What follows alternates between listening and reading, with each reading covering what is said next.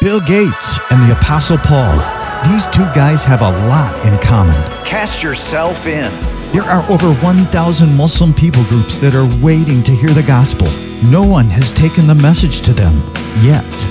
But many mission communities are working together to send messengers of the good news to all these groups by 2025. Jay has spent his life bringing the gospel to the Muslim world.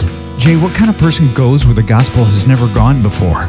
I think there's a strong corollary between those who are in business and who like to start things and those who have a desire to go where Christ is not named. So the Apostle Paul was a Bill Gates type of person, and Bill Gates perhaps is an Apostle Paul kind of person. Yeah, business people, there's nothing there. They have to have vision, they have to see what could become. You've got to solve problems, you've got to see a need and then create something to meet that need. And that's what we do.